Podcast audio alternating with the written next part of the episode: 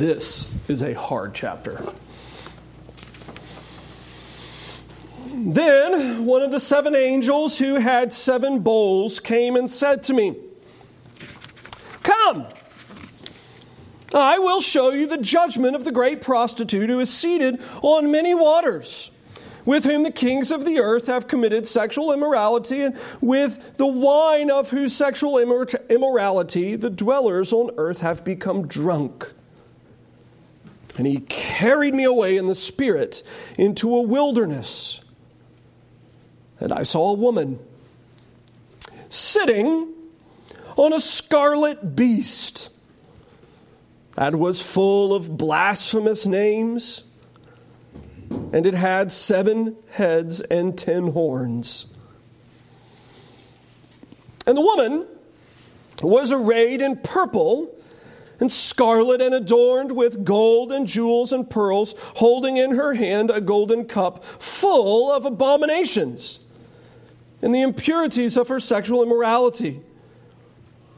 And on her forehead was written a name of mystery Babylon the Great, mother of prostitutes and of earth's abominations. And I saw the woman drunk with the blood of the saints, the blood of the martyrs of Jesus. When I saw her, I marveled greatly. But the angel said to me, Why do you marvel? I will tell you the mystery of the woman and of the beast with seven heads and ten horns that carries her.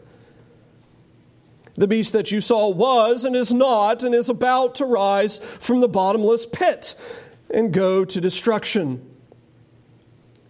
And the dwellers on earth whose names have not been written in the book of life from the foundation of the world will marvel to see the beast, because it was and is not and is to come. This calls for a mind with wisdom. The seven heads are seven mountains on which the woman is seated. Uh, they are also seven kings, five of whom have fallen. One is, the other has not yet come, and when he does come, he must remain only a little while.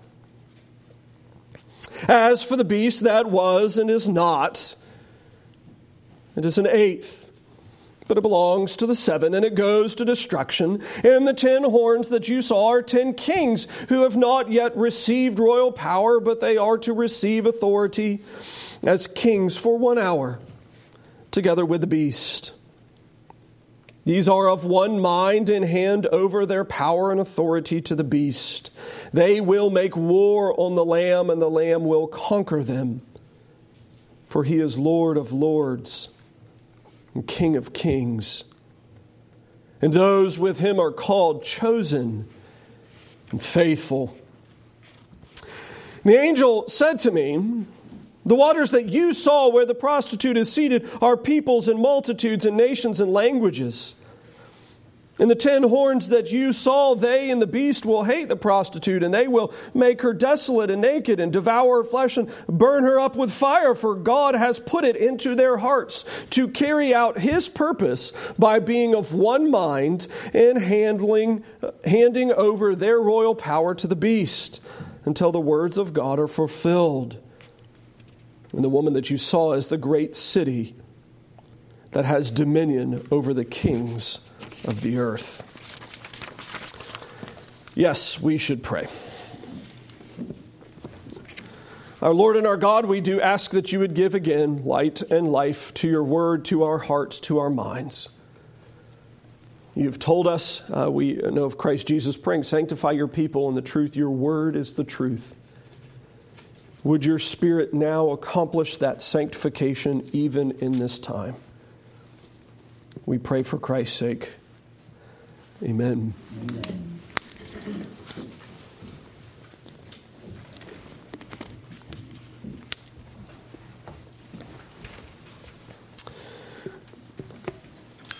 Amen. Obviously, in the the midst of a pandemic, things probably feel a little bit different in culture. One of the things that has been, I think, probably the most amusing to me is, as you know, uh, most of my social media consumption is in the sports realm, uh, primarily in the soccer realm. but watching how the worldwide culture is coping with a lack of sports. I think perhaps my favorite was a tweet from a, a gentleman. Obviously, it was a joke, but he, he said, um, you know, with no sports on, he looked around and apparently there was a young lady sitting on his couch which apparently was his wife, and he didn't realize she seemed nice, uh, which made me chuckle to no end. Obviously, he was joking, but the point being that once sports were turned off, his eyes were opened to the world around him. I read an article uh, just two days ago, I guess, where uh, looking at one of the uh, very most popular kind of adult sites for adult um, materials, uh, their consumption has increased by more than 6% in the last week alone. Uh, amazing to think about a culture that when sports is taken away, or work is taken away, or we get we would say privileged, some would say stuck in the same place with your family all of the time, uh, not able to see your friends and to go out and do things, how it changes how you see the world. And it's been intriguing to me to watch just how much kind of weeping and gnashing of teeth there has been when culture was removed. And what a shocking thing to, to just take away our, our entertainment industry.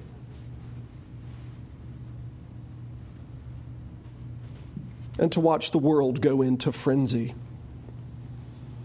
I think chapter 17 actually providentially, uh, again, the beauty of Lectio Continua preaching, just preaching through books of the Bible chapter by chapter. I never would have picked this chapter for this week.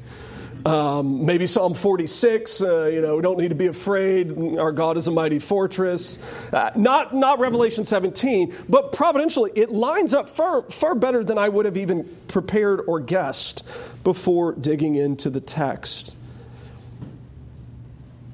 And I think probably because the first part, verses 1 through 6, lay out for God's people to see the strong lure of the kingdoms and cultures and economies of the kingdom of man, the world of man.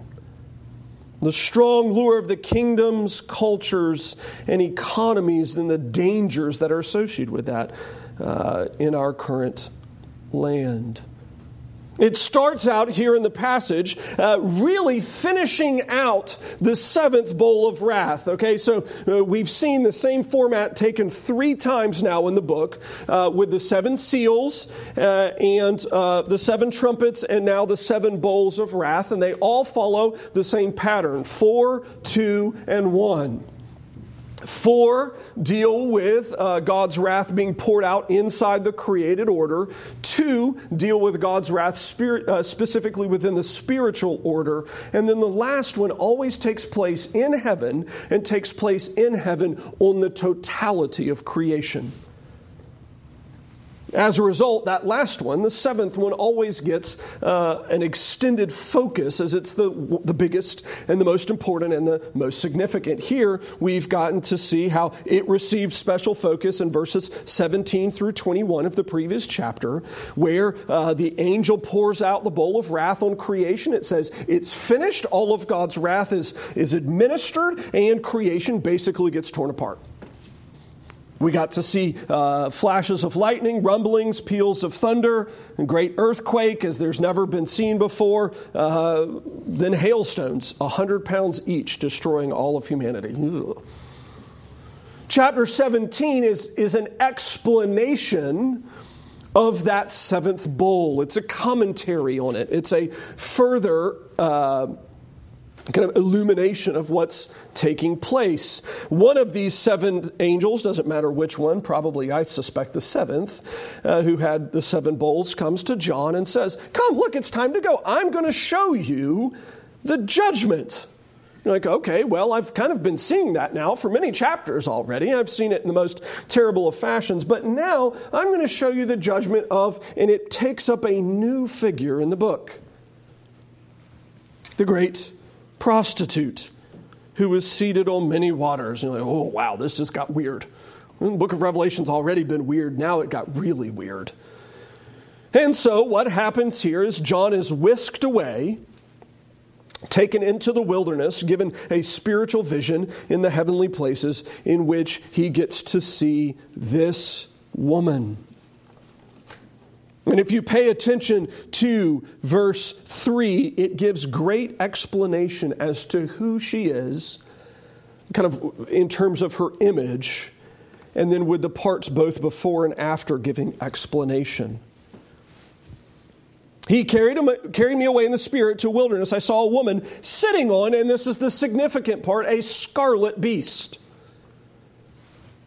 He's red. That scarlet, the language there is of like blood red. Uh, he is most likely a dragon and is certainly the portrait of the devil that has already been explained. Sitting on a scarlet beast, the beast uh, was full of blasphemous names. Again, we've already seen that connected with uh, uh, the beast, uh, the, the sea beast. It had seven heads and ten horns, so this gruesome kind of monstrosity of a creature, again, highlighting the function of the devil. The woman, verse 4, is arrayed in purple and scarlet and adorned with gold and jewels and pearls and holding in her hand a golden cup. And so just kind of introductory, this is the most kind of shocking portrait we've seen in the book yet. John's taken away into the middle of the desert, and if you were to kind of just wrap your mind around what he's seeing, he shows up, and there's this marvelous looking woman. I mean, if you were to see her in any other kind of setting, if you were to see her in any other kind of you know, location, in any other backdrop, you would think, my goodness, this woman is royalty.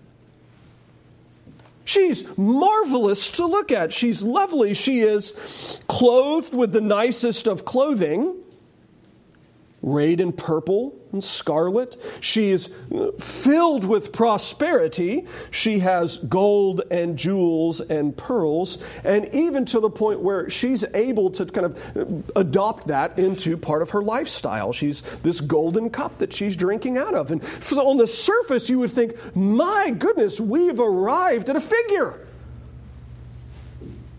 I mean, this is somebody that you would think of an ancient Hollywood, right? Old Hollywood, of just this lovely figure of, of wealth and grace and beauty and dignity and excellence, except it's not that. it's that that's been left out in the sun and rotted just a touch. It's that apple that you didn't realize had been in the bottom of the fruit bowl a little bit too long. And so when you reach in to grab it, it kind of mushes in your hand, and you're like, hmm yeah, mom, can you get, you know, ugh. Mix that with the fact that she's sitting on this absolute monster, and the incongruity here would have been a bit disturbing. What's going on, God? What's going on with this? This is bizarre to see what's happening. This woman sitting on this monster, she's clothed in wealth and excellence, and yet the monster's terrible. And in fact, actually, the bits that explained both before and after uh, highlighted. It tells us who she is there in verse 5. She is Babylon the Great. She's the mother of prostitutes and of all the world's abominations. Further, what we find out at the end of four, at the end, inside her cup, is what she's drinking of is not wholesome. She's not having a, a glass of wine. She's not having a glass of water. Instead, she has a cup full of abominations Ugh. and all of the impurities that accompany her lifestyle, the filth of how she lives. If you were to go back up into verse 2, you would see further that uh, this is the woman who brings with her all of the kind of uh, the wealth and the propri- uh, uh um, uh, prestige of kings. She brings with her all of the, the, the, worship of those that dwell on the earth that uh, have worshiped the beast. She is this kind of portrait of those who have captured the hearts and minds and wills of the unredeemed. She is the personification of the lure of the kingdoms, the cultures, and the economy of mankind. Put differently, for those that don't enjoy your high end literature classes, if you were to try to describe uh, that love of, of, of, the kingdom of man, that love of the culture of man, that love of the economy of man, if you were to, to try to describe it as a person, this is what she would be. Someone who looks brilliant on the outside in parts but has the incongruity of, of parts of her look like she's lovely and excellent and rich and noble, but also this great whiff of the devil as she sits upon his back. And then to find out that she herself is drunk with the blood of the martyrs. She consumes the people of God. Look at verse 6. This is the this kind of shocking part. I saw this woman drunk with the blood of the saints, the blood of the martyrs of Jesus. And I, I, think that this is one of those uh, great realities that maybe uh, the American church has kind of a little bit fallen asleep to. You know, kind of one of those realities that maybe we've kind of stopped being quite so attentive to.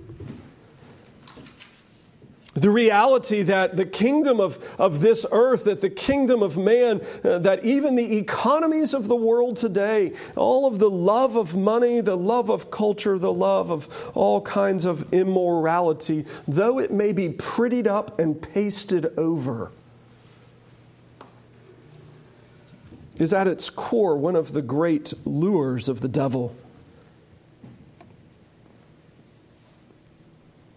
That's one of the great lures of the devil. In fact, that's the one who's steering this show when we get to the next section here in verse 7 in a moment, where uh, John begins to ask questions and the angel goes to explain what's taking place. The angel barely comments on her, he comments almost entirely on the beast that she's riding on. Because the angel wisely understands who's the one in charge of this. It's not her. She's not the one that is running the show. She's simply a tool of the one who is running the show. Well, not ultimately running the show, but the one who is at work. It is the devil himself. It is the devil himself. And again, not to say that we as God's people need to live in a culture of fear, uh, need to live in a culture where we're afraid of every television show, where we're afraid of every uh, music, uh, you know, song, album, whatever you want to listen to these days. Not that we have to be afraid of every sort of book or any sort of cultural interaction. That's certainly not what we're called to do. But I suspect that we have maybe perhaps forgotten a little bit the, the culture that we live in is one of the great tools the devil uses for the undoing of the church. The world, the flesh, and the devil, the three great enemies, as the Reformed tradition has said. And to realize that the culture that we live in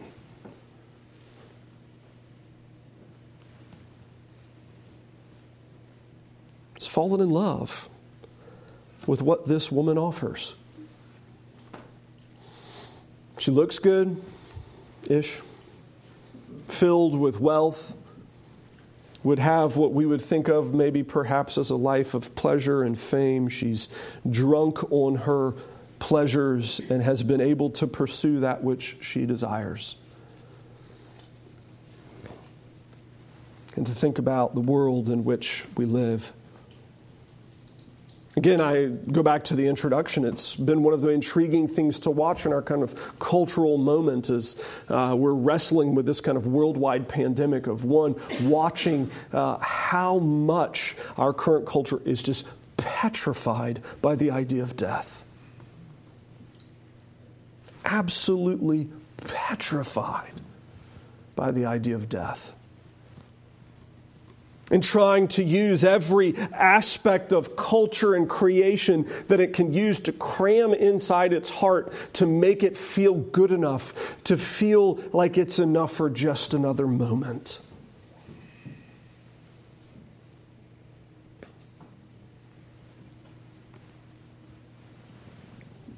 I mean, to think about just again how people are, are compensating the one I've been watching that's been, I think, perhaps most kind of comical to me is the debate that's happening in other parts of the country where they're already in kind of you know stay at home rules and the government's enforcing it and you can get arrested for going out and everything if you're not going out for kind of necessary and, and essential uh, things and are liquor stores necessary and essential entities that's been the one that's amused me. Are liquor stores necessary and essential entities? Do they fall in the same category as hospitals and grocery stores? Again, I have no issue with, with, with liquor. But the issue is, is how much it's being used, how much it's being used to fill the heart to hide the hurt how much our culture is grasping at all of these aspects of creation, again, to try to stuff them into the soul to make it feel like it's enough.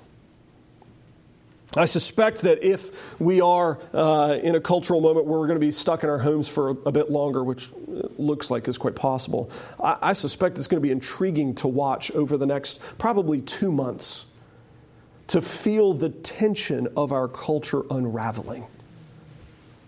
Of those holes in the human heart that become increasingly exposed as the things that we've used to paste over them are taken away. Your sports, which distracted you, are taken away. Your job, which has distracted you, is taken away. Your friends, which have distracted you, are taken away. Perhaps even your church, which has distracted you, is perhaps in some way taken away. And to leave that kind of gaping wound of the soul exposed and to say, what are we going to fill, it with? What's going to be the medicine that we're going to give to our inner man or woman? What are we going to fill our hearts with? The interesting thing is, as John is interacting with this, he, in verse 6, the end of verse 6, he sees this woman in the wilderness sitting on the devil, sitting on this beast, and is overwhelmed with the kind of power, majesty, and, and presentation of it. Verse the end of it where he says, And I saw, I marveled greatly. That word there is he's dazzled. He's even shocked at how lovely it is. And again, I don't feel badly, uh, I, am not right word, I, I don't judge Christians that have fallen prey to culture in this way.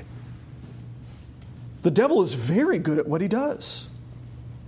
He's very smart to the point where we begin to drink of that cultural uh, cup without realizing what we're consuming. Without realizing how much we've begun to rest in entertaining ourselves to death. John, even in some sense, falls prey to it. He's, he's mystified, he's dazzled, he's marveling at who this woman is and the devil that she rests upon, and he, he's just shocked. The angel in 7 says to him, What are you, what are you doing? what are you doing? Wake up! Come to, get your eyes open. I'm going to explain to you what you're seeing. Here's what you're seeing the beast with the seven heads, the ten horns that carries her. This beast that you saw was and is not and is about to rise from the bottomless pit and go into destruction. And this paragraph is where it gets un, just bizarre. I could spend the next hour and a half trying to work through all of the various permutations of what everything could be. I'm not going to do that. Instead, highlight the key kind of essential point that these verses highlight. This woman the kingdoms of man, the, the cultures of man, the economies of man, all of those pleasures and prides that we trust in, that we use to paste over the hole in our heart. And the devil and all of his efforts and all of his minions and all of his uh, evil ministrations seeking to destroy the people of God. Uh, verses 7 through 14 highlight they will pass away. They'll pass away. They're not going to last. They're not going to be around. They're not eternal in that regard. See, verse 8 uh, hints at this and highlights as this, even the way that it begins the conversation about the devil, this beast that she's riding upon, in that it takes the triune reference to God in his eternal state and modifies it just enough to note, oh, yeah, by the way, this is a fraud. Our God, the one that we worship, he is the God who was and is and is to come. He is the eternal God, the undying God. He is our God. This beast, however, note here in verse 8, he is the one who was and is not, and is about to be raised from the bottomless pit for destruction. It's a mockery, a parody of who God is, but instead, what is it highlighting? Well, this one is attempting to replicate who God is. He is failing at it, and the end will be destruction.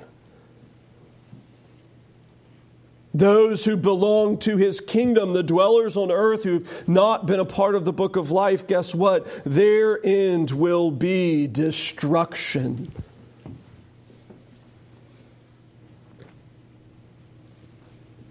The woman, in all of her might and majesty, uh, again, I'm, I'm going to suggest that there's a reason why, why John is dazzled.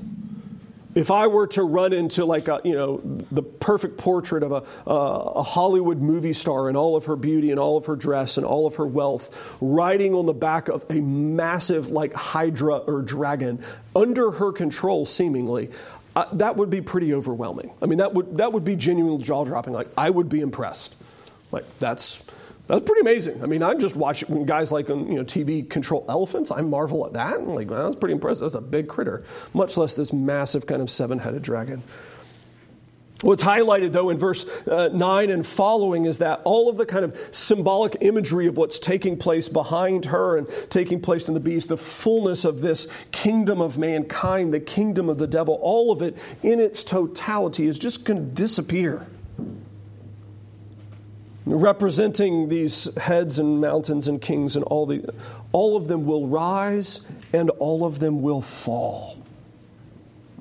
Because of verse 11 the beast is the beast that was and is not and is coming to be destroyed. And verses 12 and 13 kind of highlight that as they work through the mechanics of the prophecy but it's again getting at what's going to happen. The kingdoms of mankind will rise and fall they're not worthy to be trusted in. The economies of man will rise and fall. They're not worthy to be trusted in. The cultures of man will rise and fall. They're not worthy to be trusted in. And you would say, well, Michael, this is low hanging fruit. This is easy pickings if you've been watching the news this week. You mean to tell me that it's not worth trusting in an economy today? A month ago, would we have ever guessed our economy would be where it is right now? Was it the Dow is lower than when President Trump took office for the first time? You mean even the most stable, the most excellent, the strongest, the best of human economies, that's not worth trusting in? You mean the American culture, which I think is probably perhaps the best culture in the world, that which is at least not overtly opposed to Christianity all of the time. You mean that that's not worth trusting in? That's not worth finding my meaning and my measure in? And, well, again, six weeks ago, would you have ever guessed that kind of every major sporting league in the Western Hemisphere would be called off? Right? All my soccer channels are playing games from 25 years ago because it's long enough that we've probably forgotten what they looked like. Uh, what's going on? You watch like professional rock, paper, scissors on television now. I saw that the other day. Come on, man. Come on. See, that's actually the benefit of a thing like the coronavirus, like this, and this worldwide pandemic, is that it shows how fragile life is. And I don't mean that fragile in the individual sense. Wesley just joined the church. Wesley could get it. Wesley, I don't mean that sense. I mean it in the corporate sense that how little it takes to have all of the things that we find our meaning in to just be ripped away. To have all of the things that we find our pleasure in ripped away. Now, this has been, I think, probably more obvious to me than many in the sense of my great love sporting wise is the Liverpool Soccer Club, football club. And specifically, what's happening now is they're about to, they were about to win the league for the first time in 30 years. It's the equivalent of when the Boston Red Sox here went to the World Series and won the World Series. And it'd be like right before they closed out the final game, Liverpool needs to win two games to win the league. And the league's been suspended. Now they're talking about voiding the whole season, and my all of my friends and you know, social networks and everything are melting down. 30 years of waiting and an entire season of excitement. Liverpool has lost one game in the league this season. Uh, an entire year of excitement, 30 years of waiting. And now one simple virus might take it all away.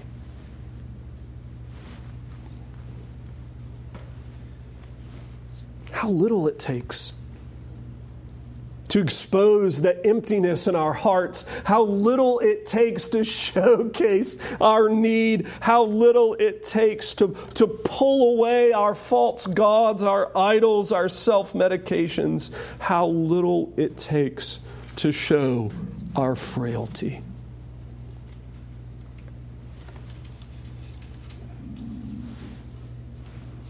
Verses 15 through 18 obviously prevent, uh, present the solution.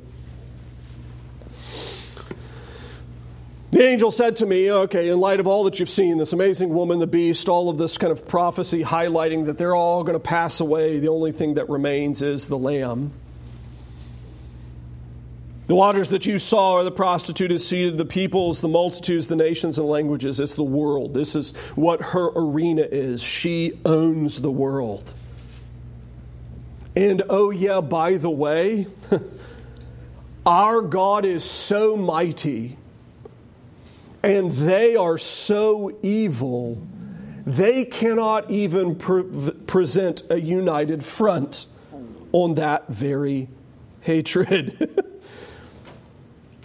Instead, what's going to happen is this kingdom of man will crumble in on itself because it doesn't have a uniting power like the Lord Christ that works and sends His Spirit to change us from the inside out. Instead, all of these cultures, the kingdom of man, the, the economies of man, the cultures of man, all of these things will eventually crumble from the inside out.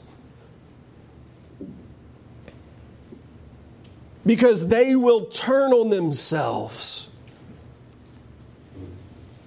I like to think of it as the consequence of the first section where it described her. She's getting drunk with her cup of the abominations, the consequences of her lifestyle. So that the more she consumes her lifestyle, the more that she consumes the cultures and the economies, the kingdoms of man, the more it has that poisoning effect in her until it implodes from the inside out.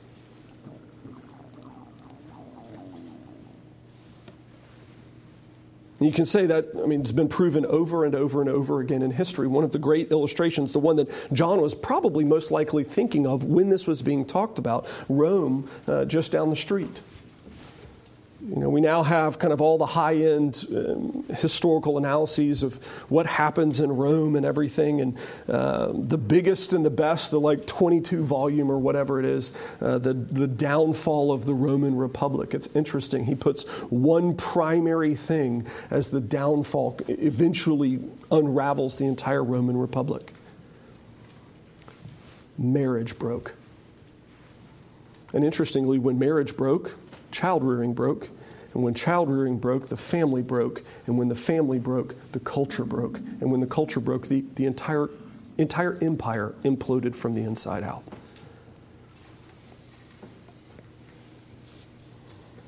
His argument is that Rome eventually ate itself.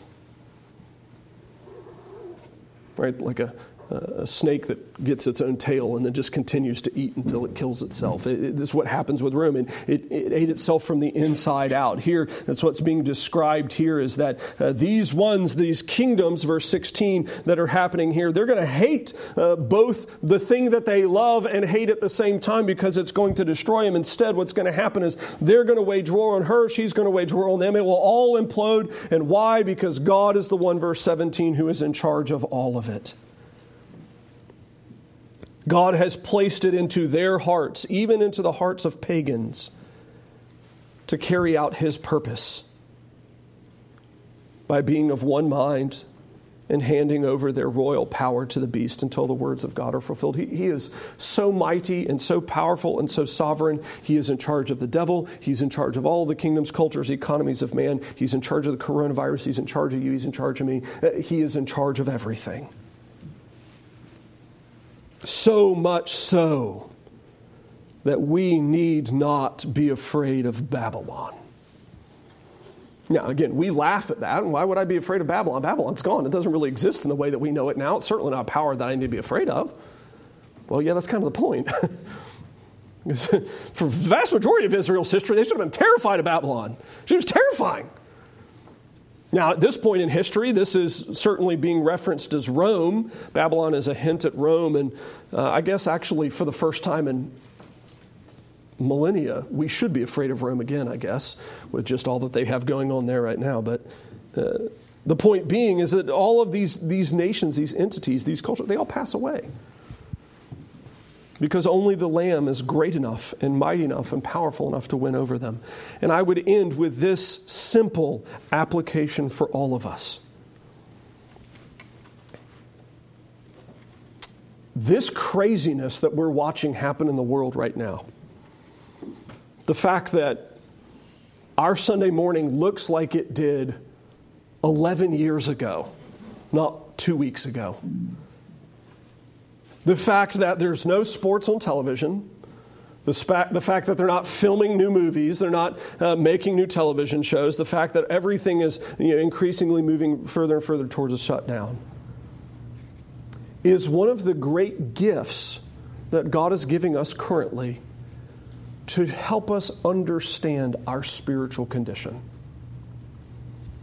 I mean, the same way that the CDC has been publishing everything you can imagine to check for fevers, to check for a cough, to check for any sort of lung tightness and all that mess.